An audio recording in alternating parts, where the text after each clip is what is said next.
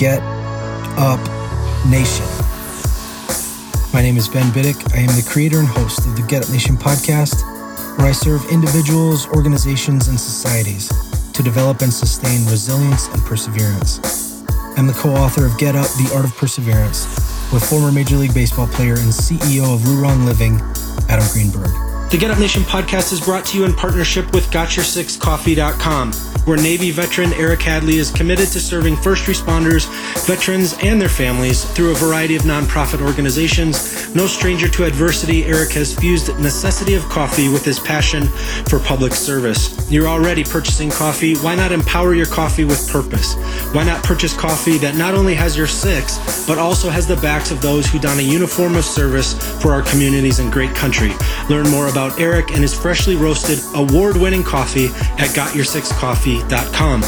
Welcome to this episode of the Get Up Nation podcast. Recently, I had the honor and privilege of speaking with Nick Bogacz. He's the owner and founder of Caliente Pizza Draft House, author of The Pizza Equation, podcaster at The Business Equation, and World Pizza Champion team member.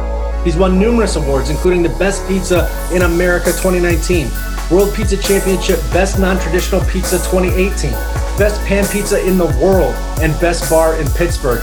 He's made over 9 million in gross revenue, owns five greater Pittsburgh pizza locations, and is included in the top 25 independent pizzerias in the United States. I am amped to bring to Get Up Nation Nick Bogacz. Welcome.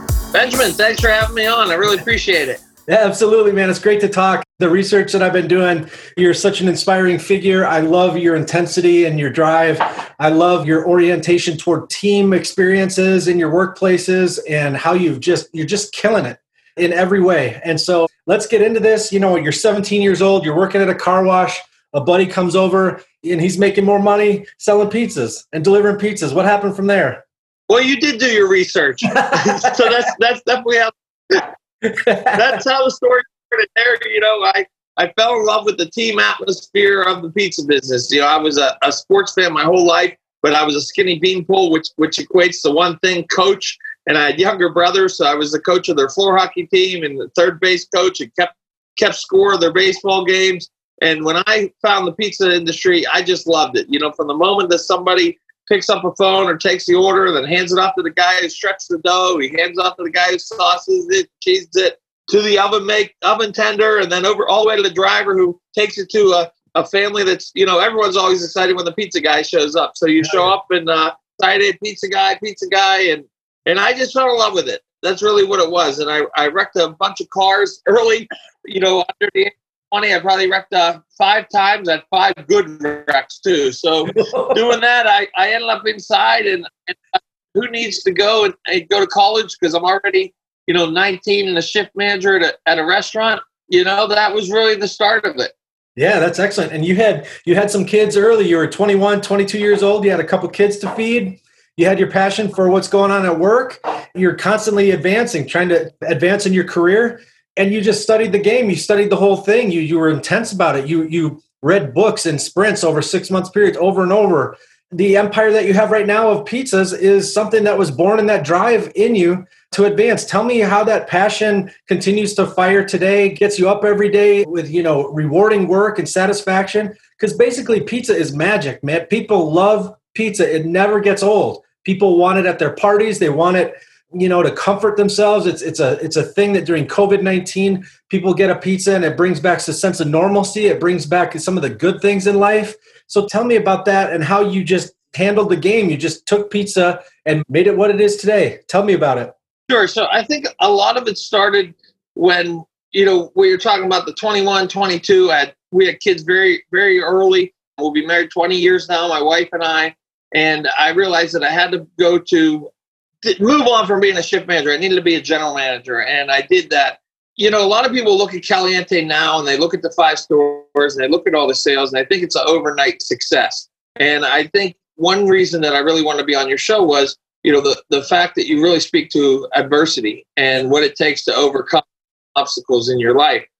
And you know, my story really I'm 40, 42 now, and I bought Caliente eight years ago. So there's a time gap in there, you know, from from 22 to 34. What what happened in that time gap? You know, it's not an overnight success. It wasn't that I got lucky. It wasn't that I had a rich uncle that gave me all this money to start my own business. What what happened in that gap? And I think, you know, that's where it gets interesting. I always was one of those guys who worked 80, 90 hours a week. I was grinding before there was people on the internet talking about grinding. You know, I was hustling before anyone knew what the hell that meant. And, you know, there was where I had five jobs and, and 90 to 100 hours a week, just, you know, doing everything I can. I, I literally bought a $180,000 house delivering pizzas because I was delivering for three different places you know, there's lots of different parts of it. I was delivery driver for, you know, back to being a delivery driver. What happened was is I was a, a great sales builder at a young age. I could take a store that was doing 6,000, take it to 12,000. You mentioned reading books. I would, if I needed something to figure something out, I'd read guerrilla marketing, like for a sales book. And then I could never say that there was something in particular that stuck out, but it was the concept to get out there and go get sales. And, you know, everything went, seemed like it was going really well. I got an opportunity to move my young family when we were 26 and my kids were a little bit older, still like preschool age, to Wilkes-Barre, which is across Pennsylvania. Might as well be another state. It's about five hours away. And it took a store from 15,000 to 25,000 out there. And I like to say that, you know, 27 years old, that we got homesick and that's why we moved home. But the truth was, from that time I was 17 to 27, I really developed an alcohol and drug addiction and being in the restaurant business, working late hours and stuff like that, it was very accessible. And my wife said, "Hey, you know what? I'm I'm out of here, and I don't care if you come back with me or not. I'm out." And you know, the next morning, I realized I had no kids, no job because I quit because I was I was going home to try and fix this. You know, no wife, no car, no phone at the time. You know, really no place to live. And you know, I say like I reached down for the toilet paper. There was no toilet paper, and that's when I just said, you know, God, if you're real, like like take over because I I can't do it on my own. And from that, that's really where the, the story really starts. You know, is is right after that. And I went home. That was in September. Mother-in-law said, "Hey, there's some counseling at the local church that I go to," and I I thought that was great because I thought my wife needed it because who would be crazy to leave me? but I went to the uh, the counseling and she said, Hey, look, I'll, I'll help you, but you've got to go and you've got to talk to the drug and alcohol counselors first and go to the classes. And I, I said, All right, I'll try it out. And I walked into the room and, and I got an elevator and I was so nervous. And the guy said first name and he said Bruce. And I said Nick. And he turned out he was the, one of the pastors at the church, but he took me in the room. And I just worked those rooms. And I can say in October, it'll be 15 years. Uh, alcohol and, and drug free. And that was, you know, like I said, I like to say that's where the story really starts. Wow. And, you know, what I kept hearing after I was able to, we got back together three months later. I was living at my mom's, she was living at her mom's, the kids were living at her mom's. You know, it was a, like a three month break, and she could see I was serious about changing my life. And, you know, she just didn't want to, she knew the path I was going down. So, it, it, you know, being able to say, hey, look, I am changing, and it took a long time. But I think the, the point I'm trying to make is after that, I was like, okay, I got to get out of the pizza business. You know, everybody was on me to get a real job because, of course, what I was doing in the pizza business in the restaurants isn't considered a real job. You know, you hear that all, all the time when you're not doing a normal nine to five job. So I started selling radio advertising, and great tip out there for anybody looking for a regular job. But I think hopefully most people listening to your show are, are trying are unemployable like me, so they're going to start their own business you know, great tip was the last question I always ask in an interview when they say, Hey, do you have any more questions? You know, question I love to ask is, Yes, why wouldn't you hire me? You know, and, and you get a lot of truth there. And, and one of the things the radio station said, Well, yeah, because, you know, you never sold anything. And I told them about how when I was at the pizza shop, I would go to the school board and get, you know, $5,000, $10,000 contracts to sell pizzas for the school lunch and, and so on and so forth with different uh, cafeterias and and football stadiums and basketball stadiums. So they hired me, and for six months I sold radio, and I hated it. I absolutely hated it. I didn't like being in an office. I hated cold calling. Anybody out there that can cold call, God bless you, because that is one of the toughest things there is. You know, yeah, yeah. It really is. So then, you know, to, to kind of fast forward, I hated it. I got back to delivering pizzas. That's where I was delivering three shops, 90 hours a week. Bought the house, and then I was probably about 30 and I kept hearing the same thing that I needed to get a real job, even though, you know, we were able, every year we went on that one week vacation with the kids, never missed one. And we had a nice house and, and a nice nice suburban part of Pittsburgh, but I kept hearing that I needed a real job. So I went ahead and took the post office test and I passed and I became a mailman. So here I was as a mailman 40, 50 hours a week, delivering pizzas at three other places. Still, I kept those jobs. And then I also, uh, while I was at the post office, a guy said to me, Hey, I'm delivering or I'm counting money at the Civic Arena for all the Penguin games, Pittsburgh Penguins. Would you like to count money? And I said, sure. So now I had five jobs. And like I said, I, I was just working these five jobs, 90, 100 hours a week. And I knew when I got to the post office that that's where dreams go to die. you know, people go there and they say, hey, in 30 years, I can cash out, get my pension, and I'm done. And I was like, that's not me. I was like, I don't know why it's pizza, but that's what I'm good at. And I want to do it forever. And I really talk about the reading. What happened was, is I got into running a, a college store. So what happened was, is I'm, I'm delivering those three jobs. I'm counting money and I'm also uh, at the post office. Well, the, the Papa John's that I'm at says, hey, we know your history. Would you be our general manager? And at first I said no because my buddy was running the store. I didn't want to take his job. Well, a year later, he wasn't, they fired him then. And then a year later, they came to me and said, hey, we're going to get rid of this guy who I had no ties to. Would you take his job? And I said, sure. Because I thought now I can get down for five jobs and two jobs. But now I have two full time jobs. So still 90, 100 hours a week. But what, what I was learning was it was a college store with a lot of college kids, and every weekend they would tell me that they needed to go ahead and take off for the weekend to study. And I said, Well, what are you doing? They said, We're reading. So that's really where I started being a very avid reader. I said, I didn't go to college. Maybe that's what I missed. So negotiating, six months worth of negotiating books, financial help for, you know, just the individual, reading those, self help, everything. And then one book kept popping up in all the books. You know how then when you read a book, sometimes they'll say like, "Hey, read this book." Like, you know, the author likes this book, and the book that kept popping up was Think and Grow Rich. Mm-hmm. So when I read Think and Grow Rich, everything changed. Everything. The words just popped off the, the page to me, and I started to put the two hundred dollar bills that I had to my name in my pocket, and you know, they were that's what I was touching every day were those hundred dollar bills, and I had I wrote out a giant, you know, goals of one year, three year, five year, ten year, and uh, man, I'll tell you what, there is power in the pen. And you know, I just started acting like I had this pizza shop already, and I had this this company, and I was already a industry leader, and all this stuff was already done in my head. I could see it every night, and every morning I was, you know, gratitude for everything I had now, but I also was going through gratitude and affirmations for stuff that I didn't even have yet, but I was acting like I, I had it already. And that's what was crazy. So I took that Papa John's I was running, never been a million dollar store.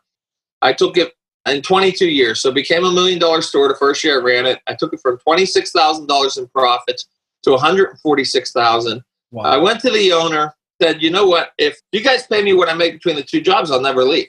You know, I mean, there was part of me that everything I was reading, I knew I wanted my own company. But there was another part of me that was that normal, you know, scared person to go work for, to go do your own thing, to take the risk. Yeah. It, it, just that normal, you know, person. And and I was like, you know, no one in my family, uh, my immediate family was entrepreneurs, so it was like, you know, I said, pay me what you in between what I make the two jobs, I'll never leave. And they said, Nick, the truth is, we're numbers. You know, we've got eight Taco Bells, five Arby's, six Papa John's. Like it's all numbers. We're paying you industry wages. And if you leave, we'll probably just sell the store. Like it never did good before you got there. It's doing great now. We'll just cash out on on on you. And I said, okay. Then I said, well, that's it. I'm opening my own shop. I said, I don't have a penny to my name. I was the king of $500 cars. I mean, the absolute king. So I had a, a car with $5 junkyard tires on it, you know, three donuts, you know, one window didn't work. And I always just like had that's kind of the cars we drove. I didn't believe in debt because I was Dave Ramsey disciple, and I said, you know what? I'm just going to walk into pizza shops and, and tell them that I'm I want to buy their shop and see what happens. I walked into five. First couple were like, get the hell out of here. The fifth guy said, okay, my buddy has a shop over in Bloomfield, which is about five minutes from the University of Pittsburgh. I walked in and I said, oh shit, it's a bar. Because here's a guy that, you know, for seven years at the time hasn't drank went in the back. All the numbers matched up. All the everything looked great. Full pizza kitchen. my wife said to me, you know, are you going to be okay? And I said, look, it's a means to the ends. You know, that was at that time, if she had a, a wine party or some kind of party or I needed to go to liquor store, I wouldn't even go for it. You know, I just wouldn't. I, I didn't put myself in that situation. Yep. But this was the means to the ends. I didn't plan on buying a 150 seat restaurant with 24 taps, you know, really make it, you know, become one of the greatest beer bars in Pittsburgh. But that was the opportunity and it was a means to the ends. And when I sat down to buy it, the guy said, okay, it's 185,000. I said, great, I want to buy it. I said, now how am I going to pay you? And he said, well, what do you mean? I said, well, I don't have any money. And he said, well, what, what the hell's going on here? And I said, look, you want to sell it, right? He said, yeah. And I said, no, I want to buy it. And he said, okay. I said, well, let's see if we can make a deal here. And he said, okay, here's the deal. For nine months, save up everything you can. Give me that as a down payment. Over the next five years, I'll, I'll finance it at 6%. That's it. That's the start of Caliente. I have bought four out of five stores with little to no money down. The one that I didn't get with little or no money down, I would have, but he got a divorce halfway through the deal and had to come back and say, "Can you please give me all the money?" And I did. But that's the version of you know where I am today. And yeah, that's you know I can give you more on the COVID and we're, what we're doing now. But I think when you go through that much ups and downs of diversity, you know, if I can tell people listening one thing, you know, you just have to have gratitude no matter where you are, and you have to, you know, never let the past determine your future. That's right. That's a beautiful thing about the present moment. Past is gone, future's not here yet. There's things you're worried about, they ain't here yet. So, what do we have right here, right now? And I'm just glad to be right here, right now with you here in your story because it's super inspiring. Will you tell me a little bit more about team, what that means to you, how you cultivate it, places where you've experienced that that camaraderie and that brotherhood and what kind of fun that creates what kind of job satisfaction that creates. Will you go into that a little bit? Yeah no problem. You know we have about 200 employees. And keep in mind this is over eight years. So in the beginning i have 15 employees.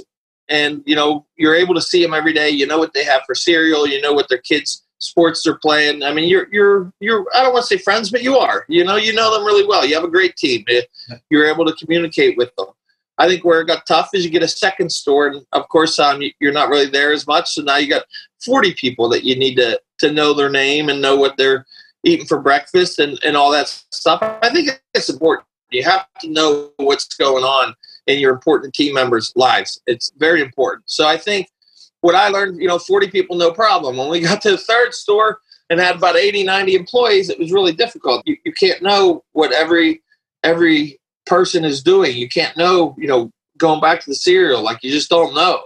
Yeah. And so basically what happened was figure out a way to be able to communicate.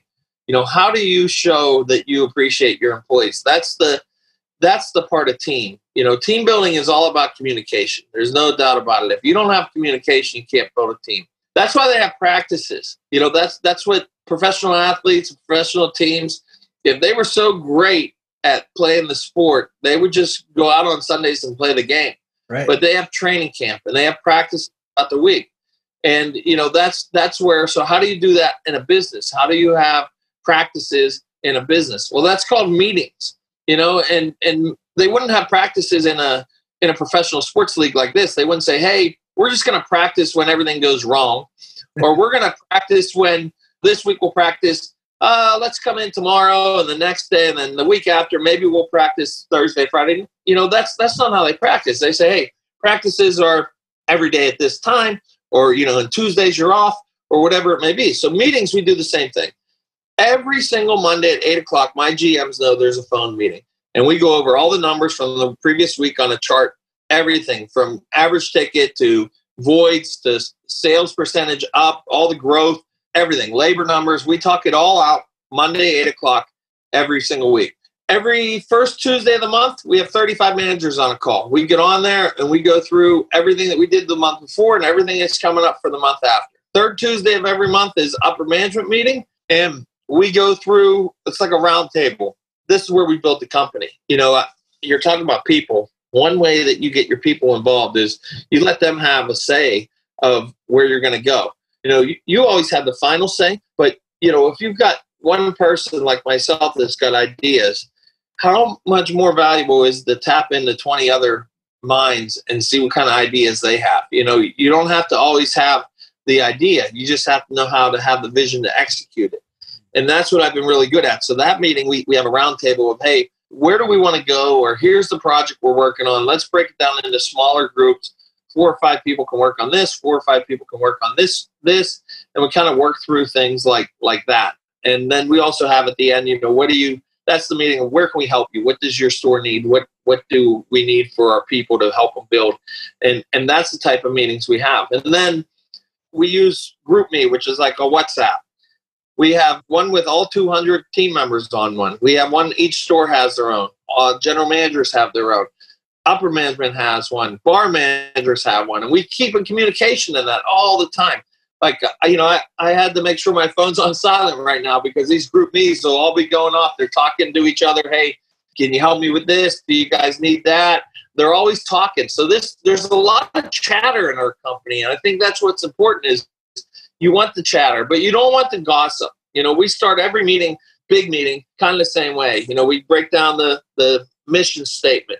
We break down the the different different things that we talk about every meeting, the product, the service, the image. We talk about how we handle customer complaints. But one thing we always talk about is don't shit in the pool and don't swim in the pool. If you have an issue, you know, you come to your manager or go up above to myself and and bring it to you know whoever you need to and we'll squash it. But it's really hurtful when you have a, a big organization that something gets back to you that was said you know four or five times. By the time it gets back to you it's not the same story and it's hurtful. And it really it, you know it it throws a lot of the good work out the window. So we start every meeting by by saying that. Don't shit in the pool and don't swim in the pool. Yeah that's that's my on on, on team. I think the other part of it is we do the old fashioned employee of the months. We do a giant Christmas party. We do a giant summer party, you know, COVID related. I'm going to think of other ways to do our Christmas party this year. And, you know, there's different things to do. We also do employee shirts. When they get a years of service, we put it right on the sleeve. I've got, I've been eight years in business. I've got a team member with an eight year shirt, got lots of sevens, sixes, and tons of fives and fours. And, you know, we just, we take a lot of big company trips too we, last year we went out to the Pizza and Pasta Expo. I was a keynote speaker. We took 27 team members with us. When we go to Las Vegas for the International Pizza Expo, where we've had great success with the championships, we take a gang of like 12 people.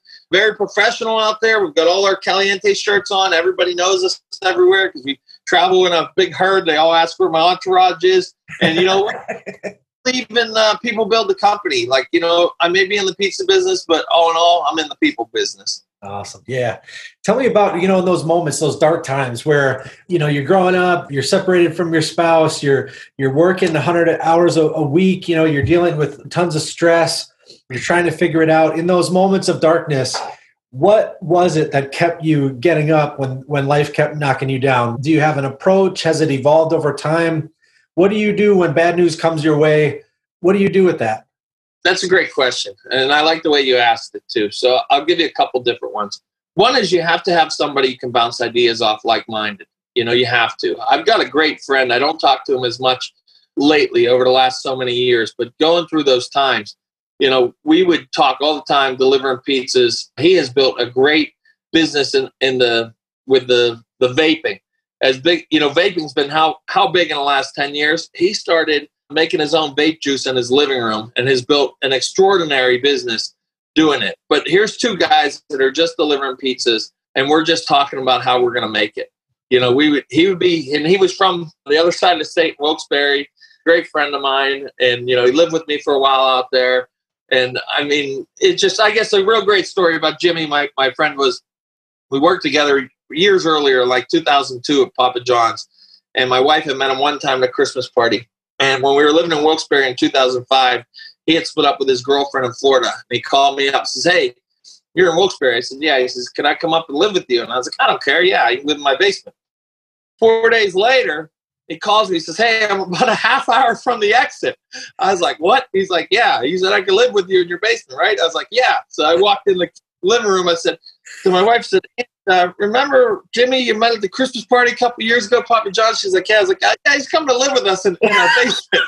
and I'll tell you what, he ended up loving Jimmy. He's a great guy. You know, it was a, a, super good friend. And I think that was one of the things that helped me through those times. And, and really before I became, went out on my own was we, I came back to Pittsburgh. He stayed in Wilkes-Barre. He met his wife. and we would just talk. He delivered pizzas, I delivered pizzas, and we would just be gabbing about what we're going to do. Whether you know, and and he wasn't thinking about the vape business yet. I knew it was pizzas, but didn't know how. And we just would talk about good books we read, good videos we saw. We talk about the you know this is 2007. We talk about the movie The Secret. I can't tell you how many times we both have watched The Secret. You know, 20 plus times. We're we're just talking about this stuff, and so that's one. You got to have somebody that that will give it to you honest, that will listen to your dreams. That a lot of times I think where people get in trouble with talking to somebody is you talk to somebody and they tell you why you can't do anything.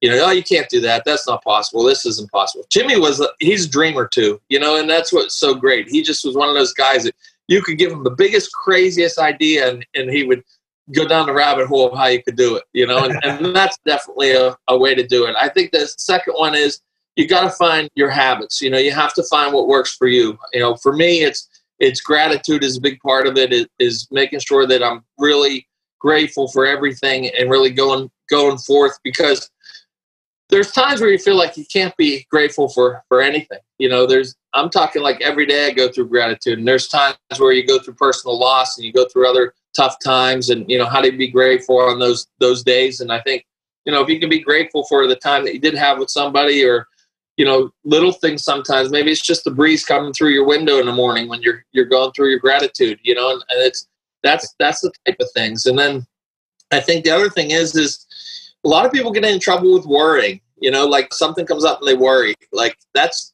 I I can't remember which book, but one of the greatest things I ever read.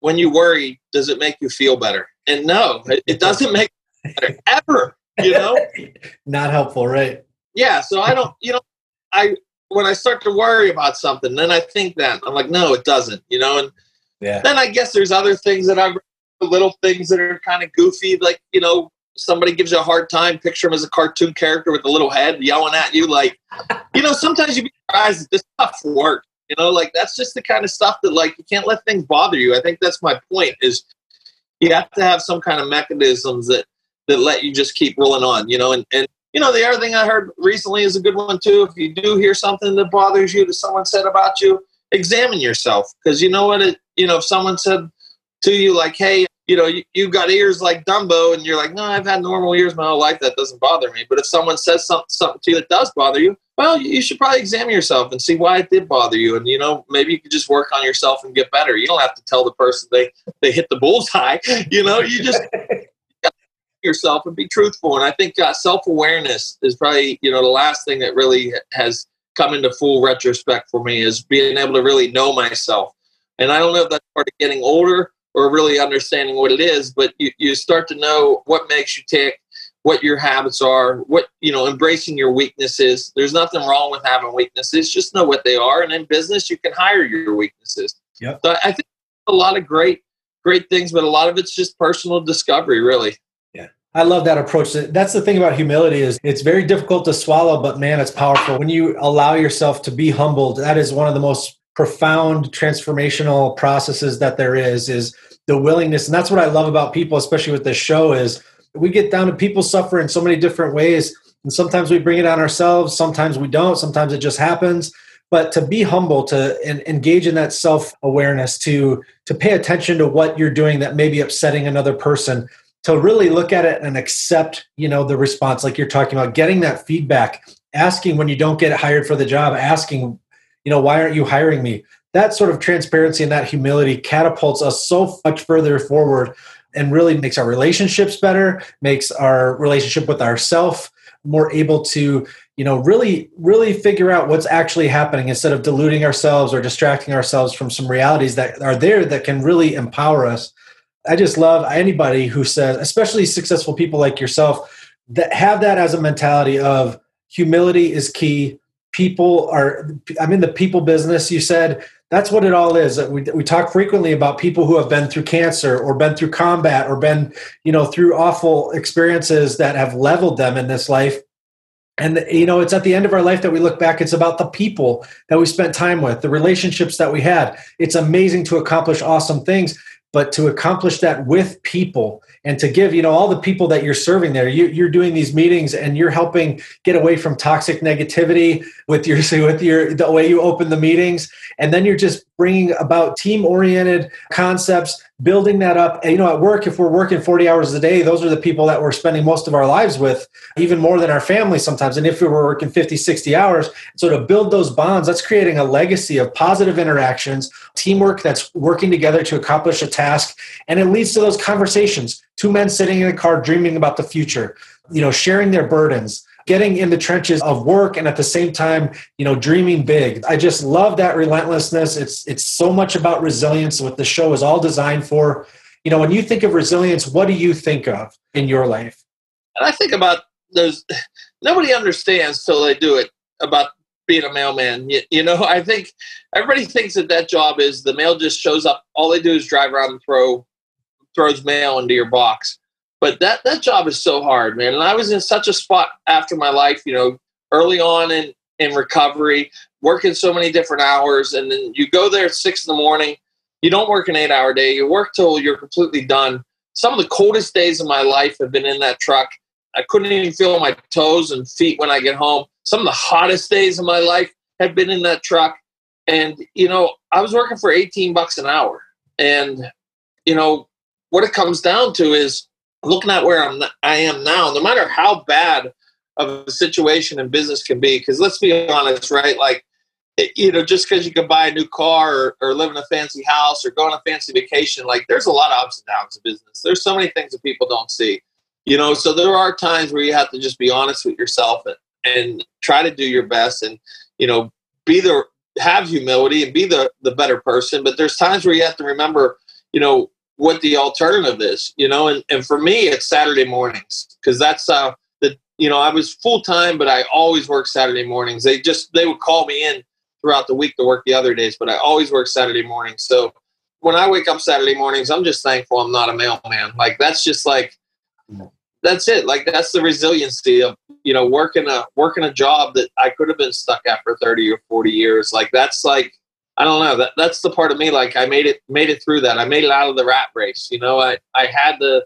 the know how to burn the ships and say, you know what, I'm just going for it. I'm not going to deliver a little bit at the post office and try to open my own business. No, I'm going to take no money in my pocket and three donuts in my car. And the the fact that I kung fu jitsu talked this guy and the you can go ahead and open up this restaurant. You know what I'm saying? Like I just I'm gonna burn the ships and go for it. Like yeah. that, that's just the type of stuff. There's a point in your life where you just gotta you gotta go all in. Like if you don't try, you'll never know. You know? And yeah. you know, a lot of people talk about how failures have have put them forward. You know, and there's a lot of things that I tried. I would read uh, books like The Millionaire Maker, and it would talk about how to open like easy business, easy businesses. You know, quotations. You know, like magazine or a landscaping business, or you know. And I tried. I tried other things. I before the beats business, I tried to open other things that you know. I just it, it didn't work out. And there was just like situations where I just kept going because I knew there was more for me than what was in front of me. And then when I started the business, it was real simple, you know, and this probably tie everything together for you. I had three goals. I said, how am I going to judge my success? And I, I wanted to, to make sure I could pay for my kids' college because they were 12 and 10 when we bought the business. I didn't have a penny saved. The next was I wanted a car from this century. I didn't think that was too much to ask for, you know. and then the next house for my family. And then within the first year of my store, we went from four thousand a week to about twenty thousand a week, going to do a million dollars. And I realized that you know I'm going to be able to accomplish all three of those things. And I had to ask myself a real question: Is that really how I judge success? And it wasn't. You know, the truth became when the people who work for me can can do those three things or more for their families that's when I'm going to feel successful. So that's why I open more stores. That's why I do the things I do. That's why I try to build a team up is because I'm trying to create career opportunities. And by doing that, we have we've we've I've watched employees be able to buy their first house or buy a brand new car and go on a vacation they never thought they could and get a you know get a five or ten thousand dollar bonus check and go to go across the to Spain on vacation. Like I've been able to watch people that, that work for me do those things and that gives me more more self-worth than, than anything else and i think that's how i continue to judge my success and that, that's really what what it means for me that's excellent i love that it's satisfying to know that talk about people who had said to you, you know, get a real job. You've created a real job for how many people? You've created, you know, dreams, dreams being fulfilled in people. And that's as real as a job gets. What's better than that? No, you're right. You know, it was pretty was you know I, I wrote my book last year, The Pizza Equation. It was a little bit of everything I learned from everybody I ever worked for. Put it all together with tips and tactics and marketing. Wrote wrote the Pizza Equation. Then after writing the Pizza Equation, I had tons of people coming up to me and and asking me different questions, and and I was giving them all kind of answers. And I realized that you know that's why I wanted to start the Business Equation podcast because I felt like I can help small business owners solve some of their problems. So that's what I've been doing that as well. And I'm getting a lot of great feedback on that. And one of the things that came from having the podcast and from having the book was I got asked to be the keynote speaker at the Pizza and Pasta Expo that I that I mentioned. And I have taught a lot of seminars and a lot of different lectures, but I never gave a keynote. And you know, like anybody, I started googling and YouTubing and you know watching these keynotes and and I wanted to make sure I gave a memorable one. And a lot of it, you know, when you're talking about how to write a keynote, it'll it'll say to have one message throughout, you know, and that's the message that I made. It was about the real job. That was the whole message, you know. And in the beginning, I I started off and I said to everybody, "Can I ask everybody a question? Have you ever heard the term you don't have a real job?" Put their their hands up because they had heard it, and, you know. And then at the end, I said, "Hey, can, everybody stand up? And they stand up and i said look around this room. This is for a bunch of people who never gave up on their dreams and never listened to that real job you know everybody give yourself a, a hand here. And and that was kind of the way i ended it but it was you know showing my journey throughout and that, that never given up. And i thought it was just a, a great way to kind of to have a message to and a purpose of you know it doesn't matter if it's a pizza industry or not you know there's a lot of places where people start in a non-traditional place that they hear that all the time that you don't have a real job. And at the end of the day you've got to listen to your own voice. The, the voice that's you know laying with you in your pillow at night that's that's the voice that you know you really got to listen to. And you and if you got more than one voice you got to know how to drown the other one out. You know you, you have to. I think uh, it works better than giving positive affirmations when you start having negativity creep in i've got a couple things that no matter what are in my head every time that you know, I talk about abundancy that goes in my head, or or I claim some things that I'm already working on that like they're mine. As soon as I get negativity creeping in, and I think that's the type of things you have to do is you have to get to a certain point where you've got that one positive voice in your head at night that you're listening to it and letting it judge you, but not the other voices in in the outside world, or even like I mentioned, the the other voice that can be in your head sometimes. Yeah, Excellent. And so part of your success is you do a lot of speaking on product service image, PSI. For those who are looking to to have you, you know, speak at their event, will you share a little bit about, you know, that concept? Yeah, so, you know, no matter what business you have, there's there's certain things that can drive it. And I really feel like product service and image are things that can drive it. You know, for us, you would say, okay, well, your product's pizza. Well, our product is pizza. Our product is is beer. It's also, you know, all the different menu items that we have. That's that's all our products. It's it's the growlers we serve. It's it's the hot pepper oil that we have. It's you know all the products, making sure that everything is top notch. When we we get so much recognition for our pizzas, but we also make sure that our burgers are fantastic. I don't want anything on our menu that that I wouldn't be happy to serve my mother. It's that simple, you know. So we really talk about products. Whatever business you're in, doesn't have to be the pizza industry. Obviously, you want to make sure that you have a product that that is superior to your competitors. You know, and that, that's that's definitely one concept. Sure, you can go with the other approach where you're going to sell tons and tons of. You know, you're going for quantity. You're not worried about product. But I think in the end, you see throughout throughout history that the companies that stand up are the companies that have always had a superior product now, when you get into service, service can be a lot of different things, especially in the restaurant business or even any business. You know, how do you handle people on social media? You know, when somebody comments on your post, you know, they're they're acting like as if they said something in person to you. You better be responding to every single post on social media, every comment. Service can also be the things that you think of in a restaurant. Sure, you know, how quick do you get your food? Do they bring you a drink quick? Do they bring you the receipt at the end? But it goes deeper. You know, how did the hostess greet you? Did they, you know, walk you in and make you feel comfortable and tell you about the daily specials? You know, the service of how did they answer the phone up? How did the driver go to the door? Did he pull up with the, the loud music blaring and park in your driveway and run over a kid's bike? Like there's all different types of service, you know, but every small business has different key points of service. And I think what you have to do is you have to find out what's your key points in your business for service. And then you have to make sure do you have a standard and do you have a practice of how you do that service for each key touch point? And then when you get into image, it can always be displayed a couple of different ways. Is it the way that somebody looks? Or is it how your website looks? Or is it how the window seals as you go into a physical building look? Like, what is the actual image, you know, and, and your brand image? Is it the same on the billboard as it is on your website, as it is on your flyer, as it comes across on the radio? Like, all that different image spreads all the way across. And I think that's what's really important is you want to make sure that everything just stays together. It's like uh, one of those old slinkies, you know, the slinkies that will kind of pull yeah. all, all the way apart. Like that's your brand. You want to make sure that, that slinky stays all the way, you know, and then all stretched out, it comes right back together again because it's all the same thing. You just want to make sure that that's kind of how your brand is, that it's all all together and all the same all the way through. Nice. I love that. All right, let's see. Nick, I was on the show with six questions to help my listeners understand the why within my phenomenal guest. Will you run through these six quick questions with me? Love to. All right. Who are you thankful for today? My wife and my kids. And now that we've covered who you're thankful for, what are you thankful for today?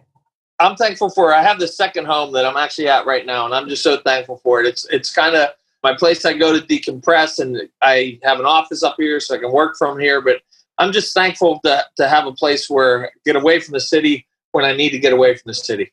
How do you fuel the fire within you? Try to have big, giant goals. I really believe that people get stuck when they don't have goals big enough for themselves. All right. What is one thing adversity taught you to value? I think it, it taught me that I'm, I'm, worth more than what I thought I was worth. Mm-hmm. I, I think when you really understand that there's a, a higher power out there and that you're you're destined for greatness from the very beginning and you believe that great things are possible. What are you doing today you may have never thought you could? Oh, that's a great question too. I, I don't know. I think a lot of it is, you know, I, I feel like I've manifested a lot of a lot of my life. So there's a lot of things that that kind of have that I've already thought out that I'm doing that I kind of put that way. You know, the thing that I think maybe that I'm surprised about is I knew in 2019 I needed to, to get a hobby. So I've created some great hobbies. So I think it would probably be somewhere along having having some hobbies that I actually really love. What will you do tomorrow that you may have never thought you could? Well, you know, for every entrepreneur, at some point you got to meet with your your accountant. And you know, when you when I meet with my accountant, he always challenges me. He says, "Hey, this is where you're at, but you know, we really this is where you need to go. You know, you need you may need to buy buy X and kind of go after it. And, you know, I met with him yesterday, and he came, kind of gave me some challenges throughout the rest of the year. Like, hey, it's not just like buying a car for write off or stuff like this, but hey, we've got to think about some other businesses that maybe you haven't thought of yet. We need some, you know, bigger purchases because you know you're growing. You gotta, you gotta, can't just. The key when you start making money is how do you keep keep the money and that's where you know you got to listen to individuals. So I think you know what's on the horizon for me may be uncomfortable, but I think when you get out of your comfort zone, that's where you grow. Awesome. How can people learn more about you and your amazing work? The simple way is nickbogacz.com, and that's B O G Animal Cat Zebra. Instagram, Nick Bogacz Official. Of course, the Business Equation Podcast. New one goes out every Monday. I've had a lot of lots of great guests on there. The Pizza Equation book is on Amazon. And you can find me on Facebook, Twitter at Nick Bogacz and Caliente Pizza and Draft House. You can see pizzadrafthouse.com. You learn more about the business.